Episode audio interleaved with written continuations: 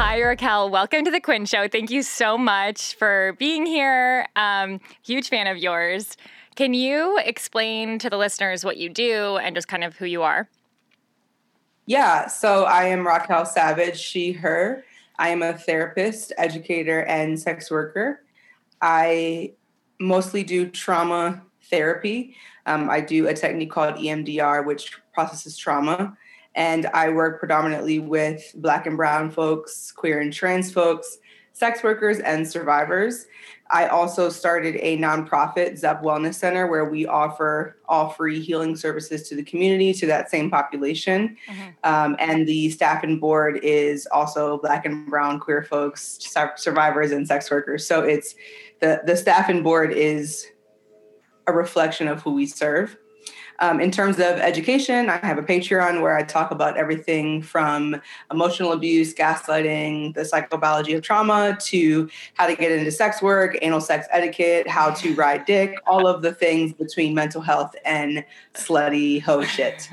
and then I have been a sex worker for about eight years. Um, for the first six years, I was a full service sex worker.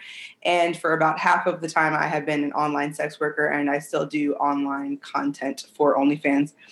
Um, I also have a production company called Kink Media Group where I executive produce um, creative projects for Black and queer uh, sex workers specifically. So we have my podcast, A Savage Life. We have Domination, which is two Black femdoms.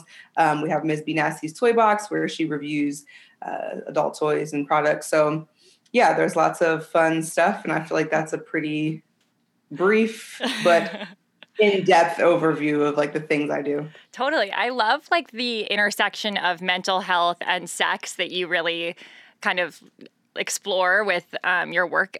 Can you talk about like the relationship between the two? I mean, I know it's a kind of everything and a big question, but how do you think about mental health, trauma, and then sex? Because I don't know if people like typically connect the two, you know? Yeah, definitely. I think that I originally became a therapist because my thought process was uh, I'll become a sex therapist because I know a lot about sex and how do I make that into something professional. Uh, I don't, I am not a sex therapist. I am just a regular therapist.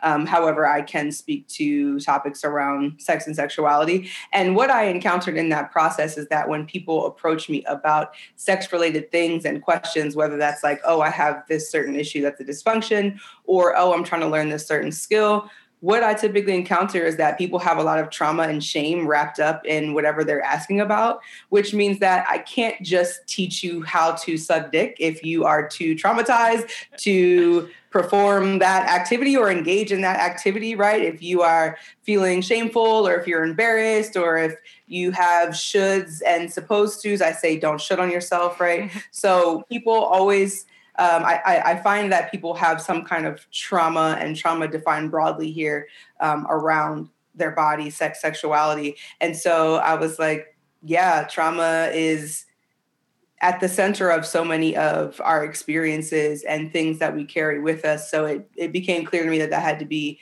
something that I focus on and center in the work that I do. And really, it's just that people think that if they're depressed or anxious or having any kind of mental health issues, that their genitals are still going to perform normally or they're still going to be able to engage in like sex in what they would consider a regular way. And it's like your brain is the biggest sex organ. So if you're depressed or you're mad or you're anxious, then yeah, your pussy might not be getting wet. Or yeah, maybe your dick is not getting hard. Or maybe you're coming fast or whatever the case may be. So mental health and sex are very much so aligned and connected with each other. Totally what do you like when you talk about this concept of trauma? Like, can you give some examples of things that maybe like we wouldn't naturally think are trauma, but end up really impacting us in the bedroom? Um, like you even mentioned feeling anxious, right, or angry, um, impacting how we feel in the bedroom. Like, what are some of those types of things that could impact us?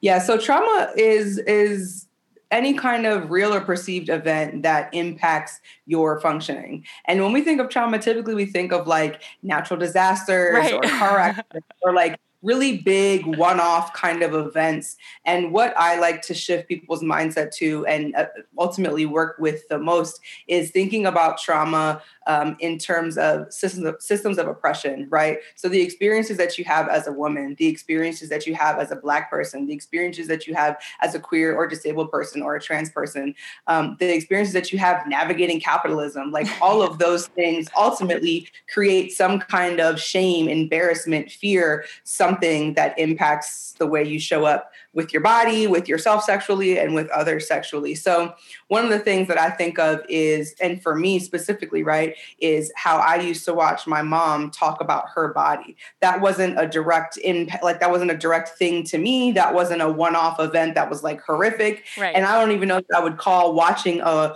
one off example of it traumatic at all. It was that I watched it happen over many, many years. So I learned how to relate to my body through watching my mom relate to hers, right? Mm-hmm. And I carried into that a lot of fat phobia, a lot of things around desirability. And people typically wouldn't consider that trauma, but it is because then you think about how you relate to your body and, oh, I don't want to look like this, or I need to lose weight, or I need to restrict my eating, whatever the case may be. So, trauma can be really broad and can be so many things. I also see it show up with clients around, um, specifically cis women, around expectations around like how we engage with men. Um, so I, and whether that be like marriage and relationships or parenting, I, I have clients, for instance, who are partnered with cis het, cis het men who are shit.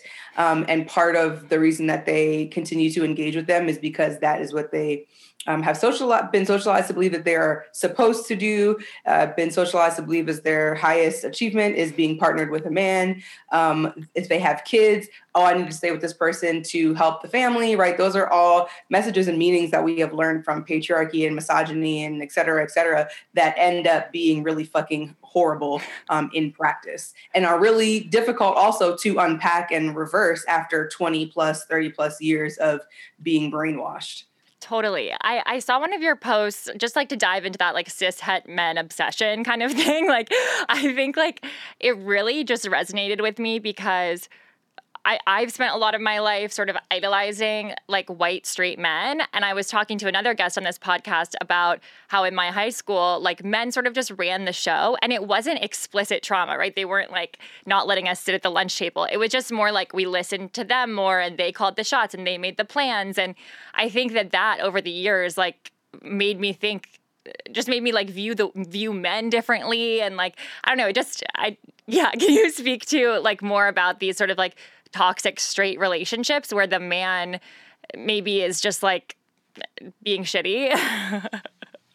yeah, men are shitty. Men, men, men are shitty. And more specifically, patriarchy is shitty, yeah. right? Like that really is the system that creates a lot of violence because what we know is not only do men perpetuate and benefit from patriarchy, which is what makes them shit, uh, we also know that people who are not men also perpetuate uh, right. patriarchy, right? We see women, for instance, cis women um, engaging in, in saying things like boys will be boys and shit like that, right? That absolutely supports and engages and creates shitty men. So patriarchy is really the issue here. And it ends up, yeah, brainwashing, and we get socialized to believe certain things the way that we're supposed to behave, the way that we're supposed to show up in relationships, the way that we're supposed to show up in spaces in general, and, and maybe not show up, right? Like take up less space, not be so loud, not be so big, not be so bold. Um, and especially how we interact and engage with men, whether we are romantically attracted to them or not, and how we structure our life to kind of fit what would be the male gaze again whether we're romantically involved with men or not.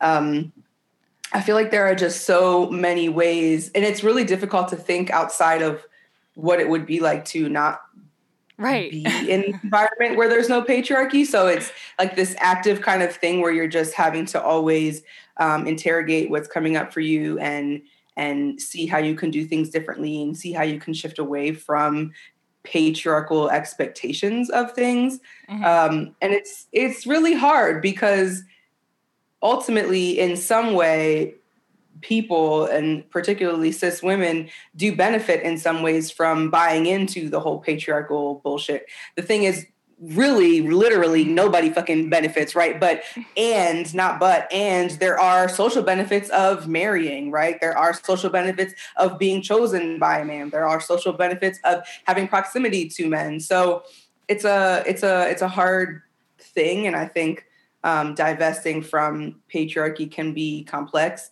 and very individual and also very, very fucking necessary. Yeah. So, what do you do if, like, I don't know, day to day, like you're attracted to men? And how do you, like, how do you think to yourself, right? Like, am I actually attracted to this person? Or does it say, does it make me feel more worthy? Does it make me feel more like, I don't know, like special, right? There's all these like um, TikToks about this of like, do you actually want a boyfriend or do you just want X? You know what I mean? And I think that's kind of an example of this this phenomenon. Yeah, like the compulsory heterosexuality, right? Like right. us being socialized to think that, well, I must be straight. And which is why we see a lot of people like later in life come out and not ever do that. Um, yeah, so I feel really, I feel really badly for people who are um, attracted to cis men, which includes myself. It is really a fucking, it's a tragedy. And wow, what a fucking tragedy. But you know what? For me, I'll say how I have practiced uh, divesting Yeah. from men in in many ways. Started with me learning to listen to my intuition Ah. and get acquainted with my gut so that I can start to and begin to have a better relationship with myself um, and be able to set boundaries because you're kind of unable to do that if you're not connected with yourself. So I spent some time uh, I think it was maybe like 2016 or 17. I spent like a whole year just trying to listen to my gut, gut and get connected with that. Um, and then I focused on uh, setting boundaries and learning how like what a boundary is and how to set boundaries with people men or otherwise and what came up for me as i was trying to set boundaries and what it was like to um, have my boundaries violated and then decide what to do from there. Because another part of the patriarchal bullshit is like you're dealing with somebody who you know is showing you red flags, but you're like, oh, there's potential there, or like, oh, he didn't mean it like that. And it's like the practice is being like, nah, bitch, we have a three strike fucking and you're out and stick to it. Stick And when it. you don't stick to it, you got to be honest with yourself about the consequences. So did that, and that's still not perfect, and it will never be perfect, right? So it's like sometimes I'm better at it, sometimes I'm not. Um, so doing that, and honestly, I think being a sex worker has really just helped with a lot of that because having transactional relationships that are like explicitly transactional means that I am the one setting the boundaries. I am the one calling the shots. I am the one walking away feeling like I got my needs met, which in this case was money. Um, so that as just a, a career and praxis definitely helped with that entire thing. And also made me see a lot of men for who they are. You know, I got to see the worst sides of men. Um, and ultimately that helped me not have any interest in them. Um, and I think also just as I've gotten older, I've just become less interested in the buy-in. The buy-in just doesn't feel like it benefits me, and it just uh, I can't I can't pretend to really be interested in in proximity to men in that way, dating men in that way, creating families with men in that way. In fact, I feel like historically and evidence-wise, I have a lot of like data that suggests it is a bad decision, right? Um, so I, I use all of that in a very like logical and and realistic way to kind of inform who and how I engage with people. yeah. And then I'll also say that this last year, I maybe like, yeah, this last year at minimum, I really have not engaged with um, cis men at all. And I have also been able to recognize in that that longer time span, right? Not like a couple weeks, not just a month, like a year and some change, how much more energy I have, how much more time I have to build community with other non-men, how much more time I have to invest in myself and my career and like really truly the benefits of not being around men and the lack of violence. Like there is just so much less violence when you are not interacting with men. So um again, it's a hard thing and figuring out what it looks like for you can take some time and also just be committed to it the best you can. I think that it works out much fucking better and and I and I believe uh statistically speaking it is much safer when uh, women specifically are not in proximity to men. We live longer, we are healthier and happier. And I always say that if if men were a disease, which I do think men are a disease, but if men were a disease and we were to look at all of the statistical facts of the harm that they do, and we had like a fucking sheet that was like, let's just look at the past 50 years of all of the numbers. People would be like, we need to get the fuck rid of this.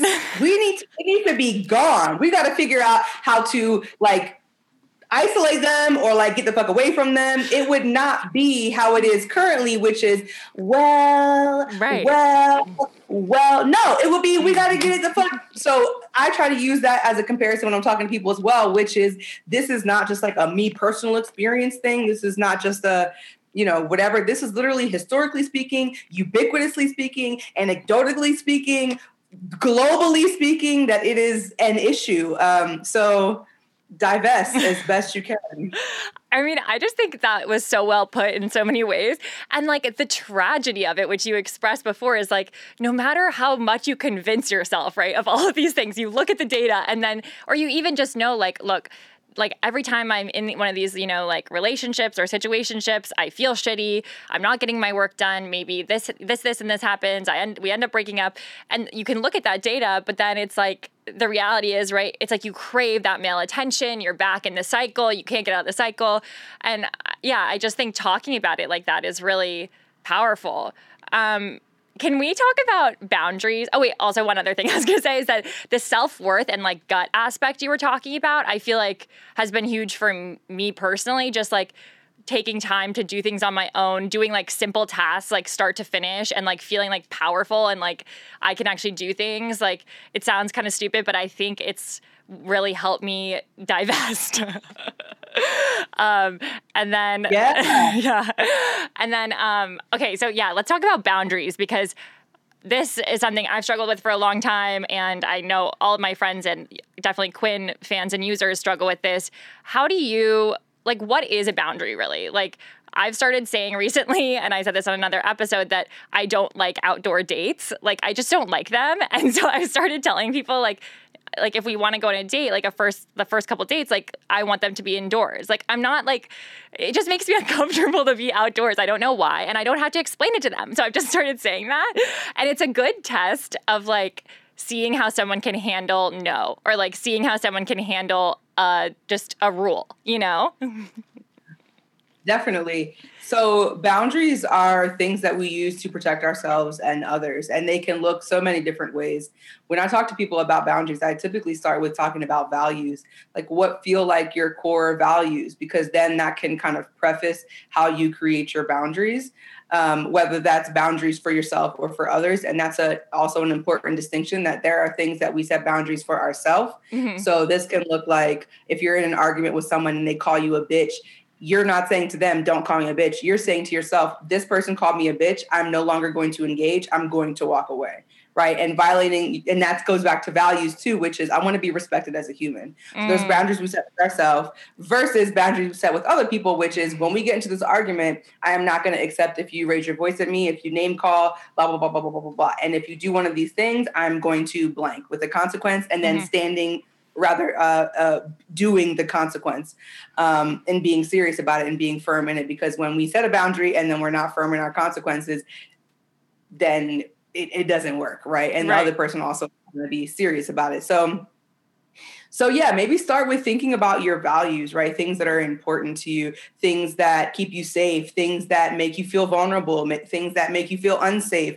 And then if you're thinking about sex, right? Mm-hmm. Things that um, make you feel powerful, things that make you feel um, comfortable, things that give you pleasure. And then the opposite of all those things too, things that are hurtful, things that are harmful, things that make you feel unsafe, whatever. And then from there, thinking about what are the things I need to set the parameters and variables and conditions I need to set around those things in order to make that happen. And then the practice is trying to do it. And it's okay if you fuck it up, right? It's going to be a lifelong kind of practice to do it and making sure you're just investing as much as you possibly can with the context, of course, that I also recognize that some of us like aren't in situations where we're even able to set boundaries. Like some of us are with partners where we're not able to set boundaries and it's just not an option. So figuring out other places you can practice with your family, at your job, when you go to fucking Target, you know, whatever, figuring out ways so that you can still get that practice in where it's going to be safe for you. So Yeah, I, I honestly think in terms of setting boundaries what has been hardest for me at least is boundaries with myself not really boundaries with, with other with others. I'm pretty good at saying like don't do this. No mm-hmm. i no you don't.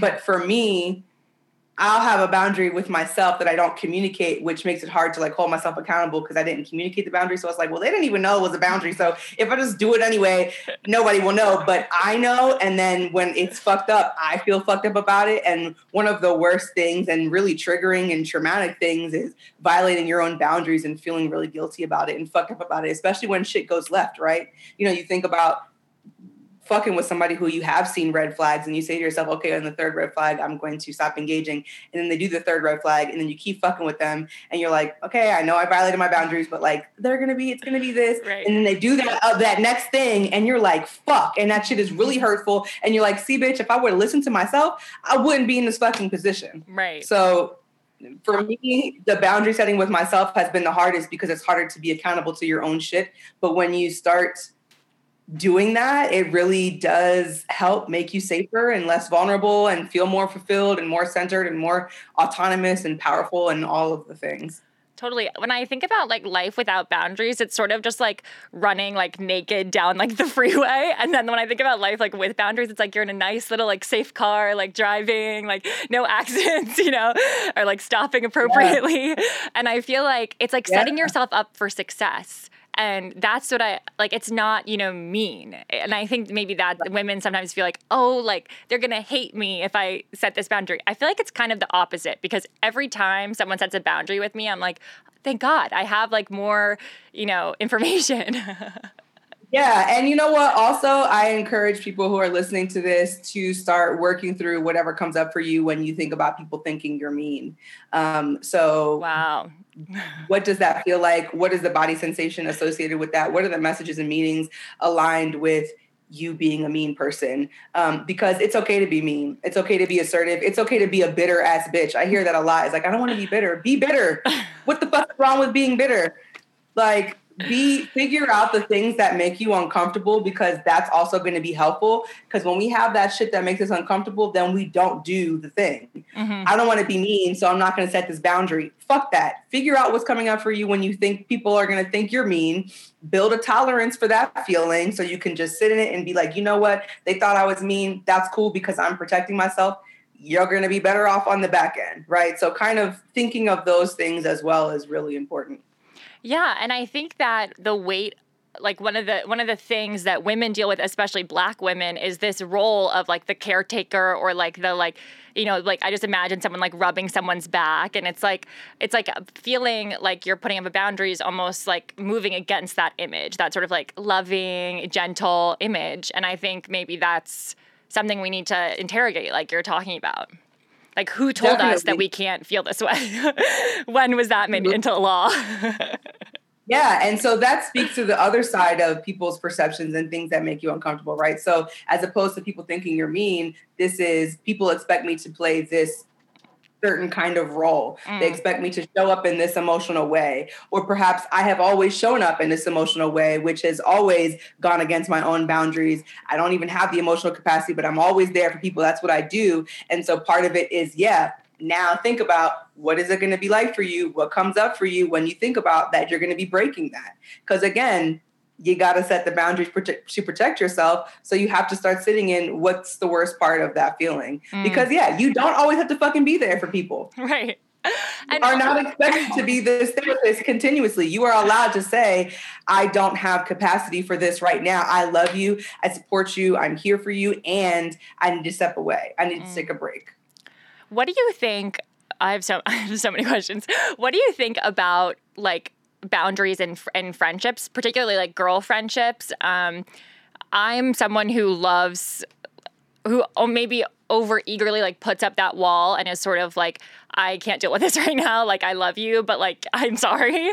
Um, what do you think about that? And like, what do you owe a friend? What do you like? What what is the requirement there? you know. Yeah, friendships are so interesting because of the way that we have pedestaled romantic relationships and yes. we have totally like deprioritized friendships when friendships are like way more important than romantic relationships. um, so one of the things that I encourage folks to do is start treating your friends like you're dating them and be romantic with them and check in with them the same way you would with, with your romantic partners. Um, and also figuring out what your friendship looks like just the same way you would with a romantic partner um, so all of your friends probably have different roles in your life and figuring out like what reciprocity looks like in that mm. case like i show up in this way you show up in this way and that's what makes me feel safe um, so I don't know that there's like a specific template, more so of just figuring out and defining with each of your friends what your roles are and what you're comfortable with and not, and having those same kind of conversations around boundaries and consent mm-hmm. and emotional capacity consistently and making space for there to be fucking conflict. I feel like one of the things with like cis girlfriends is like either it's hella catty ass right. horrible conflict or it's like passive aggressive we're gonna ignore it type shit face it head on and and consider and appreciate conflict as an opportunity for uh, greater intimacy for building greater intimacy with each other like saying i didn't i didn't like when you did that mm. This is how it made me feel can you tell me what your experiences of that was oh i didn't you know what i wasn't even thinking of it that way and i'm really da, da, da, and oh wow okay greater intimacy as opposed to making it into a fucking catty fight or telling, oh, did she did no. Right. Use it as a restorative process. Um, and yeah, pedestal your friendships as as equally important as your romantic relationships because they are. That is so huge and like such a good mindset shift. And I also thought, like, what if we had as high standards for who we wanted to be friends with as we do our romantic relationships? Like, I think one of the issues with people and their friends is like they don't actually like their friends. So it's like hard to put in the effort, right? And it's like with yeah. your romantic partner, you spent all this time finding the one. And so I right. wonder if like people should be a little more like picky about their friends. Yeah, if you are someone who doesn't like your friends, I would ask you in what way does that relationship serve you and what is keeping right. you around? And that's the same thing I would ask somebody who's with a romantic partner that they don't really like, right? Because that ends up being some like codependent shit and maybe abandonment issues type stuff. So that's mm. good for you to know about yourself, to know what you're bringing into relationships. Because you do any, you do yourself and the relationship a disservice if you are there and don't really want to fucking be there.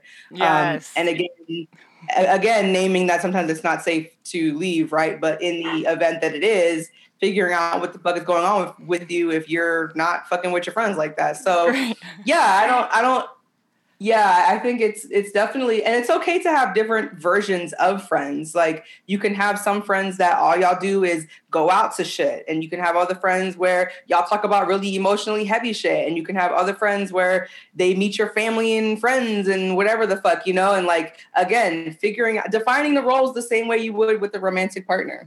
Yeah, totally. And I think like there was a time in my life where friends were almost like a social currency. And that's why I'm kind of talking about that idea, like not liking your friends. It was like the yeah. more, the merrier, like who, you know, who has the bigger like fucking birthday dinner or whatever. And I yeah. feel like over the years, I've kind of shifted to this, like kind of what you're, and I think also part of it was like, the girl like cattiness. Like i never really like fucked with girls and then and so that was hard and so it was almost it was just like a for show type friendship and like trying to find like people like for different parts of my life right? It's like you have people you can just have like so much fun with and just like be hilarious and then people who like you give good advice or whatever and yeah. and yeah they don't have to be perfect all around right? I think that's a good that's a good thing. Absolutely. Yeah and i think also one of the things so when we think of like romantic partners we always we think of typically like the one right and right. we expect them to have all of these various things that make them so perfect and powerful which is a lot of bullshit and a very high expectation and very unrealistic and that's something to think about in our friends as well is honoring what they are able to bring to the table and not expecting them to do other things that they are not able to do. And recognizing that for yourself. Like i'm definitely a friend who i like to talk about deep heavy topics. Mm. i'm cool sometimes to do emotional labor. I love to talk about horror movies. Bitches love to eat. I'll go eat with you. But i'm not the bitch who's going to sit and gossip with you all day. I'm not the bitch who's going to go fucking bungee jumping and skydiving and shit with you. I'm not the bitch who's going to be like going to the club with you all the time. That's not my thing. So don't ask me to fucking do that. Don't get mad at me when I don't do that. That's not what I do. But I am really good at the other things. So like honor that part of me, right? So similar mm. kind of concept with your friends as well. It's like what do they have to offer? What do you have to offer? Making that kind of a connection and then go finding your your other needs that you have, go find them in other friends. Totally. I, I remember this thing my mom told me once. I forget the like motto or the phrase or the saying or whatever, but it was something like if you're good at something, keep doing that rather than trying to like be like okay at something else kind of thing. And I think that's so true. Like just like recognizing when some someone's good at something and just like focusing on that is so helpful instead of like just sitting around wishing that they had, you know, this other thing. Um, exactly. Yeah. Can we shift to sex work? I don't know how much. Let me see how much time we have.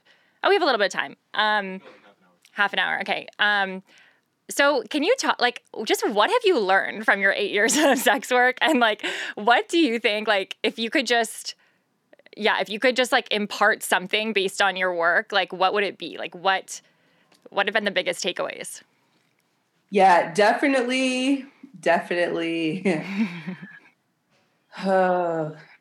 it definitely has taught me that I am able to set boundaries and make asks and demands for my needs and walk away when they are not met. Um, it definitely has showed me to be less codependent uh, on men and dependent on men in general in terms of their validation, in terms of their proximity and power and the social kind of status and, and currency that you talked about. Um, and also my my for any sex workers who are listening, my always and forever tip is get your money up front always always always. Um, and that i feel like can be applied to other things that are not sex work but essentially that is to say whatever it is that you are expecting from a cis man get that shit up front before you invest any labor because you don't want to be on the back end feeling manipulated and men are going to men so they will manipulate. So get your money up front. Yeah. Wow. Um, how did you were I guess was OnlyFans around when you started sex work? No. So no. so you didn't have an OnlyFans until more recently. Yeah, I think I got my OnlyFans in like 2018. But yeah, I, I started with like again for any sex workers listening, I started with like fucking Connect Pal, which was like kind of like a I've heard like an only thing, thing called Chat Star, which was like you text people for money. Um, so I've kind of done a, I've dabbled in a lot of the like content and and online shit. And yeah, I started though with full service work. So I literally, um, you know, I had a Twitter. The evolution of my Twitter is really interesting because I started as like an anon um like freak account and I just would like tweet about sex and then people were like, "Oh my god, who's behind this account?" And like it was me, and people didn't believe like it was a woman. And so then I would like maybe post pictures of like my boobs or something, and then they're like, "You're not real, you're catfishing." So then I like started posting pictures of like my face and then deleting it type shit. And at that point, I probably had maybe like thirteen thousand followers. This is probably like 2013. Um, and men are so fucking dense because there was definitely not enough evidence that I was a real person. But how I got into sex work was I said, like, I'm finna sell some fucking pussy. What's good? And I literally booked my first client for $500. They came to my house, my literal home, which I would never do now. Um, I fucked them. It was a little Mexican dude, and mm-hmm. uh, he ate really good pussy, but his dick was really small. And got my five hundred dollars, and I was like, "Wow, that was that's something." And it just it just grew from there. And oh, I think within a few months, I had moved to Miami, um, and my my platform was growing. So I e- almost immediately had access to a higher clientele, um, and that kind of kicked off that the majority of my clients would become like athletes and celebrities. So I I, I very I very rarely saw like regular tricks. Um, the majority of my like full service clients were football players and basketball players and um, yeah, so I don't remember what your original question was, but that's how I got into sex work. no, that's perfect. Um, okay, so yeah, I guess like what what sort of boundaries do, does a sex worker have to draw? I know the money before is really important, but what other kinds of things like do, do you do people push you to do certain things that you don't want to do? Um, that sort of thing.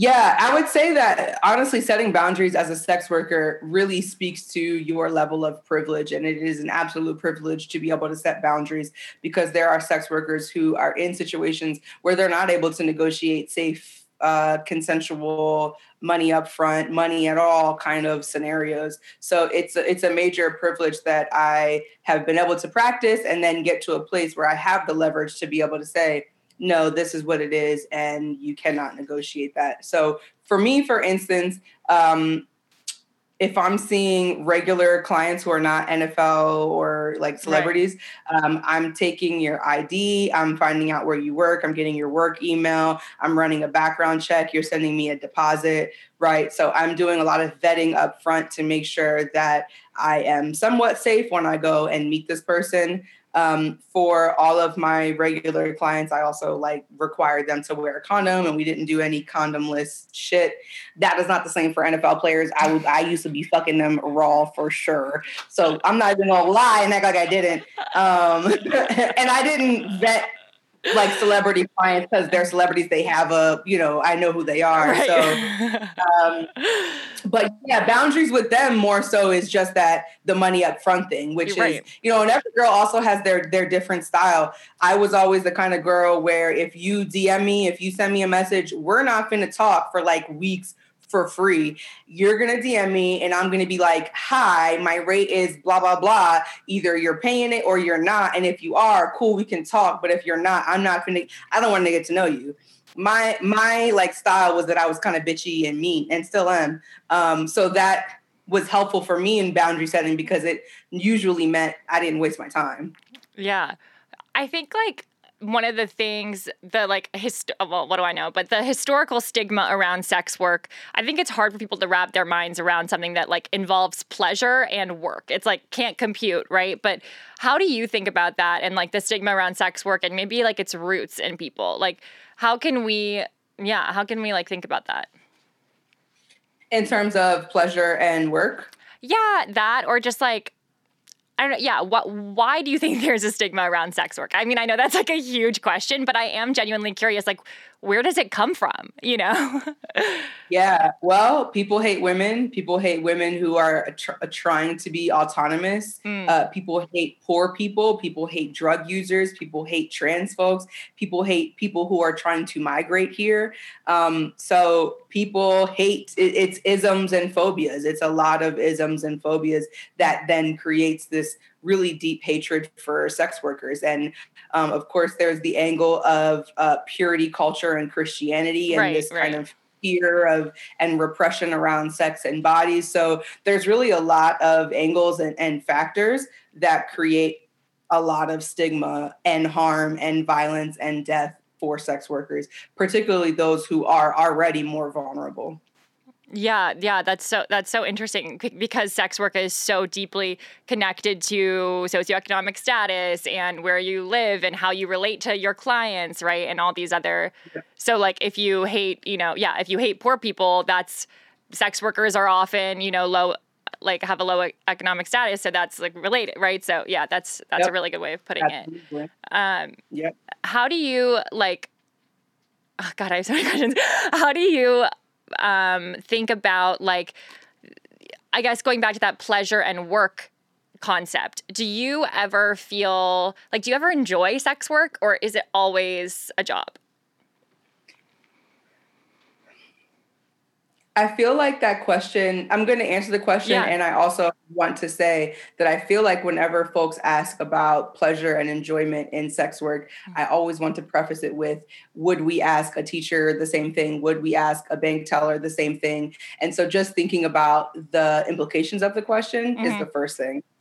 The second thing is the majority of people who are in sex work because they're not cis, thin, able bodied, empowerment sex workers, they're not enjoying their fucking job. It's fucking capitalism. They're working because they got to pay bills or they're working because they need to feed their family or keep a roof over their head or whatever. So, uh, for that reason as well, I feel like it's it's a not useless, but mm. The goal of the question is hard to grasp because the most vulnerable are not like having these enjoyable sexual experiences. Um, and sometimes I did enjoy the sex work that I did.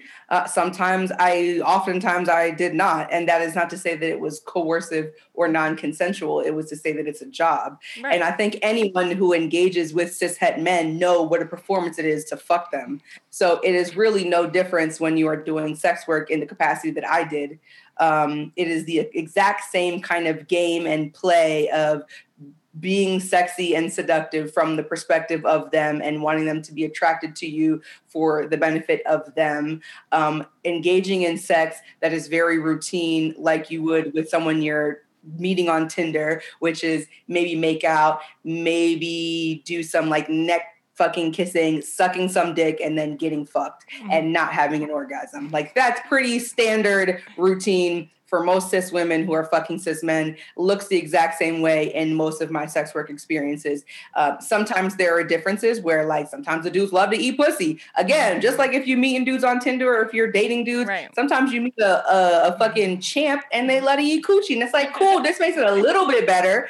Right. And so it's the same way in sex work. So, yeah, it's not to say that it was like all traumatic, and it's also not to say it was all so uh, wonderful sex. It was uh, various experiences, very similar to uh, people who are not getting paid to have sex. Yeah. I, I apologize if the question was useless and, and, and like not a good question. Um, I guess like where I was going with it is is sort of like there seems to be this sort of like holy aura around sexual pleasure like especially like you're talking yeah. about like in christianity it's like this sacred sort of thing and i think it's hard for people to conceptualize like oh someone's getting paid or like this is like labor but also it's this holy thing. It's almost like it's like like error you know in the, in the brain. Yeah. so i yeah i just I, I, guess that was kind of where i was coming from but yeah. Yeah and the question isn't a bad question. It's mm-hmm. definitely a good question to model the different kind of aspects to why a question would even be asked yeah. and to be able to state some of the things around work is work and the people mm. who are mm. most vulnerable almost never enjoy any of their jobs you know folks who work at i don't know other kinds of jobs that are exploited right but they're not enjoying their job either so it's a good opportunity to talk about those things so it's an absolutely okay question from that perspective and also yeah i think that there is this kind of especially amongst classed cis sex workers of all kinds whether they're dancers full service whatever there is this desire to make it feel empowering and, and, and erotic and sexual and enjoyable because in that in that way there there's a way to uh,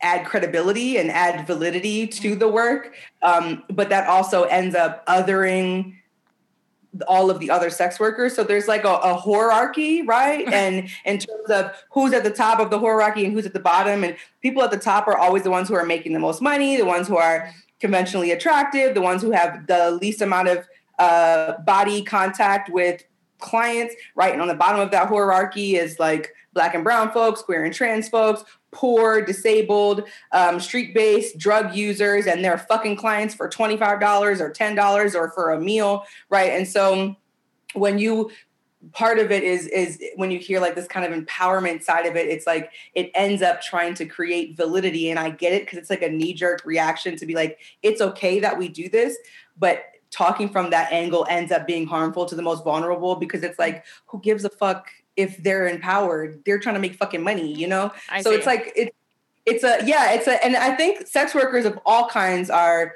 are are wanting to be seen and have their personhood honored in some capacity. So we grasp at straws sometimes to figure out how to do that. And there are ways that it works in some people's favors like strippers saying i don't actually fuck them i just dance and i make a thousand dollars. That's makes them feel uh, less degraded and less marginalized. But the reality is, you're still a slut, um, and everyone still thinks you're a slut, um, and you are still on this spectrum of being um, not considered a person or not humanized in any way. So, yeah, I always try to go back to censoring folks who are the most marginalized, folks who are the most vulnerable in the conversations, and move away from what would be, you know, the pretty romanticized version of shit That's really, I think that's a really interesting point because I, on TikTok, right, there's like all these like videos of counting the money and how, yeah. you know, like making a hundred thousand dollars on OnlyFans. And I think like, like what you're talking about, like what is sort of the, the reality of the situation, or maybe like,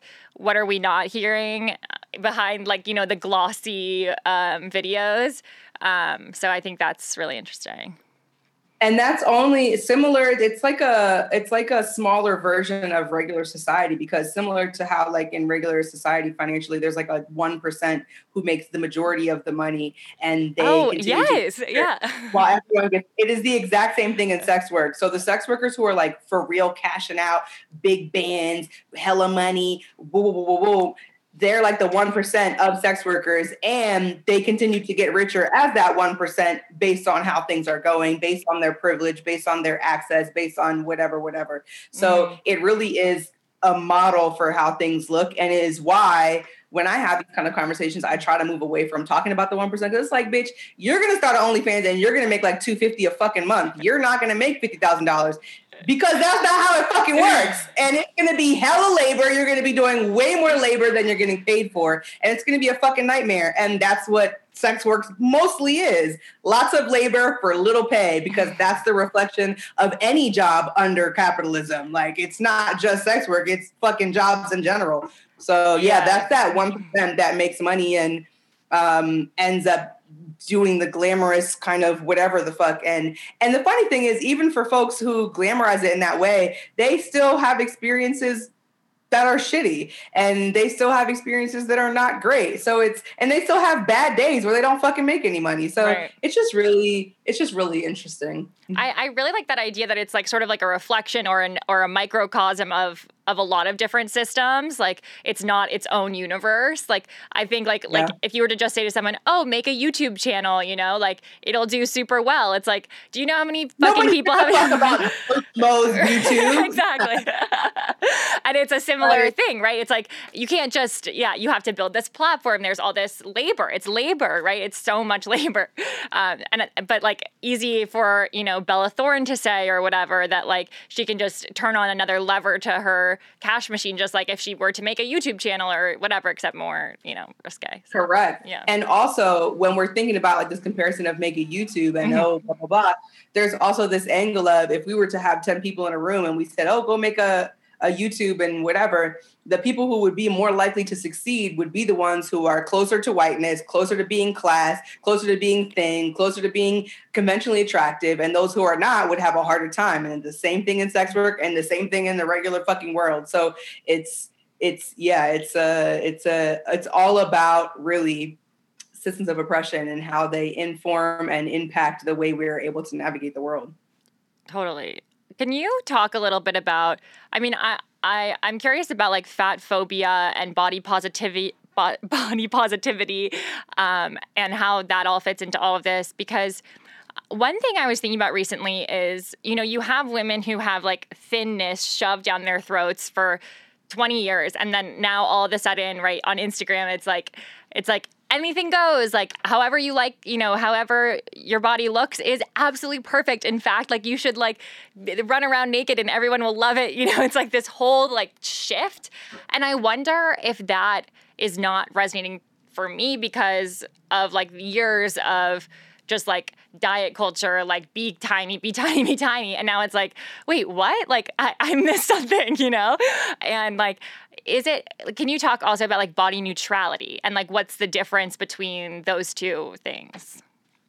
Yeah, I actually don't follow the like body neutrality, body okay. positivity. Never mind. Sorry. None yeah. Of the, yeah, none of the fucking movements. Um, what I I'll speak to what I would think body neutrality is and how I would conceptualize that. Um, so it is interesting because we are all socialized to lean towards and want to be in bodies that are thin and fit whatever standard exists, which is thin and curvy in the right places. Right.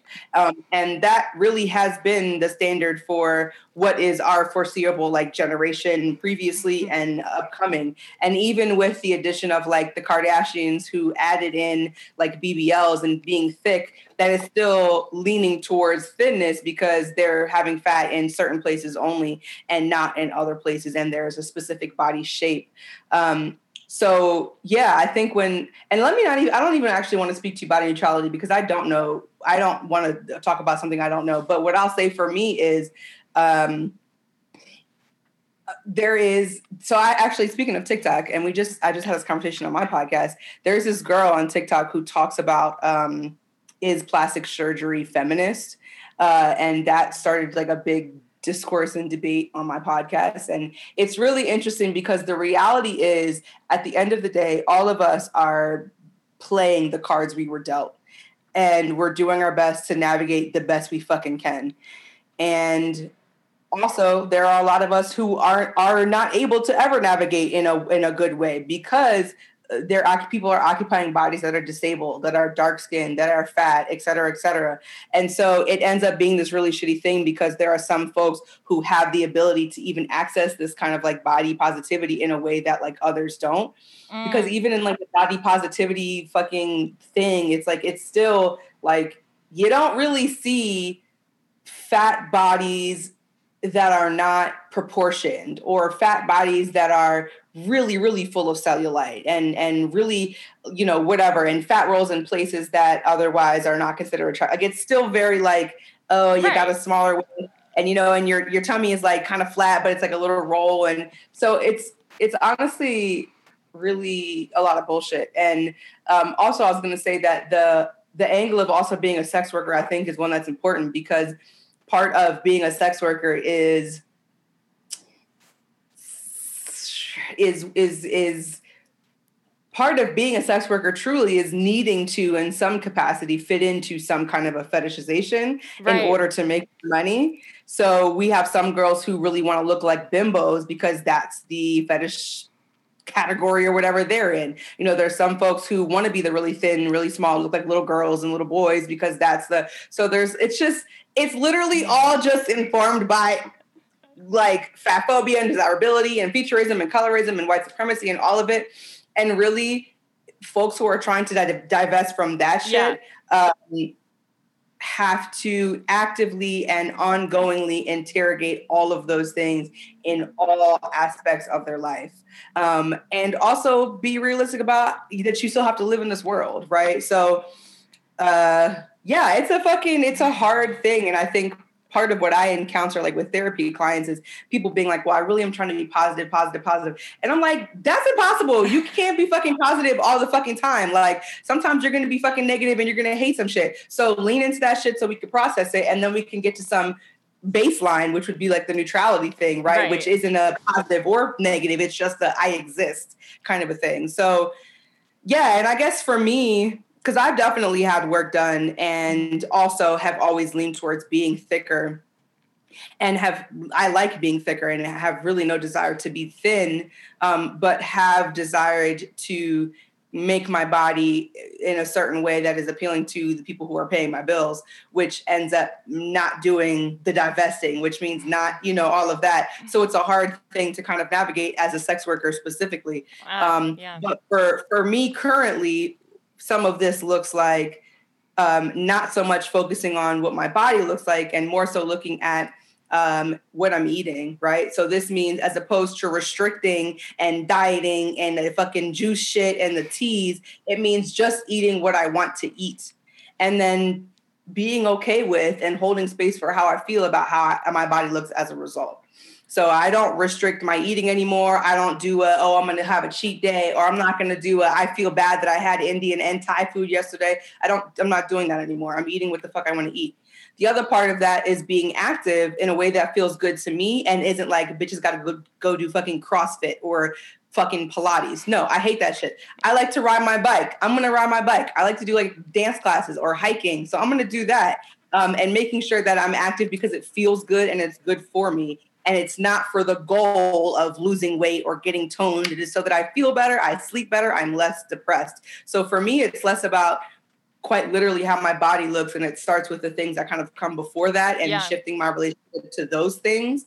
Um, and then I also stopped shaving my legs, which feels like a really good deterrent for men because they see my really hairy legs and they're like, that is disgusting. And I'm like, Stay away from me then. You're like, it worked. Yeah. I yeah, I love that idea of like going back to the basics of like food and, and exercise because like it's so crazy that we have this whole like society like like mental fuck of like like the body image, the body positivity, the blah blah blah, and it all comes down to like okay, what am I going to eat in 20 minutes for lunch? You know, it's like how does that like come down to these like kind of mundane choices of like turkey or or ham or whatever, you know? And I mm-hmm. yeah. And then I was going to say uh, oh, that it kind of sounds like you were making a boundary almost like with yourself of like I'm not going to like go after all of these things. Like I'm not going to go to a fucking Pilates class. It's so dumb and I hate because like that's just like I'm not doing that because it makes me upset. Yeah. yeah, and it's it's also really triggering for me because yeah. like everybody else, I have been socialized into diet culture and fat phobia. So if I put myself into a space where I'm like, I'm just gonna I'm gonna restrict a little bit just this week. That's gonna be a triggering fucking spiral for me. Or if I do a, you know what, I'm gonna start signing up for this workout class and I'm just gonna do it for a month that becomes a fucking trigger. Like all of it just ends up being really fucking triggering because it all goes back to this beauty standard that I'm ultimately trying to fulfill. So I'm just I my yeah, my boundary with myself is I'm not ga- I'm not engaging that shit at all yeah. because no, like and it's it's too fucking much. So that's and that's how and I want to also name that that that's been working for me and it's and it's nice and i also still do occupy a body that is considered beautiful and i am light skinned and i have um, hair that is not considered uh, unattractive and you know i'm still in a body that is like because i got work done but that is like um, you know co- conventionally proportioned so I, I want to also name that because it's it's always easier to do some of those things when you already have the privilege. It's harder to do some of that shit when you're really not occupying space that is considered worthy or or person or humanized or whatever. So it's like both and because I obviously yeah. am still like having to battle some things, but it also is much easier for me in many ways because of the way that I look. Yeah, and I I like uh wait fuck I keep like getting onto what you're saying and then forgetting. Um you said uh, da, da, da, about oh oh work getting work done. I think it's actually kind of empowering because I think like there are so growing like I grew up in like really toxic diet culture like West LA and and there was so much restricting like you're talking about like restriction was the name of the game like kind of self-torture like in a way. And i think this idea that like okay i can just go pay for this and like you know like it's kind of nice. It's like it's it's it's almost more humanizing than this sort of like slow decay. You know what i mean? It's like i i think it's I mean, obviously, there's a lot of like classicism or classism, like you're talking about with like, can you afford to get the work done and, and all that stuff. But yeah. I do think like it's sort of empowering to be able to say, like, okay, I'm not going to put myself through this hell. I'm going to go get a Brazilian butt lift. You know what I mean? yeah. Yeah. And, and also, in terms of restriction, one of the things that, um, I try to encourage folks to think about, and something that I try to think about is uh, when we think about patriarchy and misogyny, how restricting really feeds into that because it quite literally is asking you to take up less space.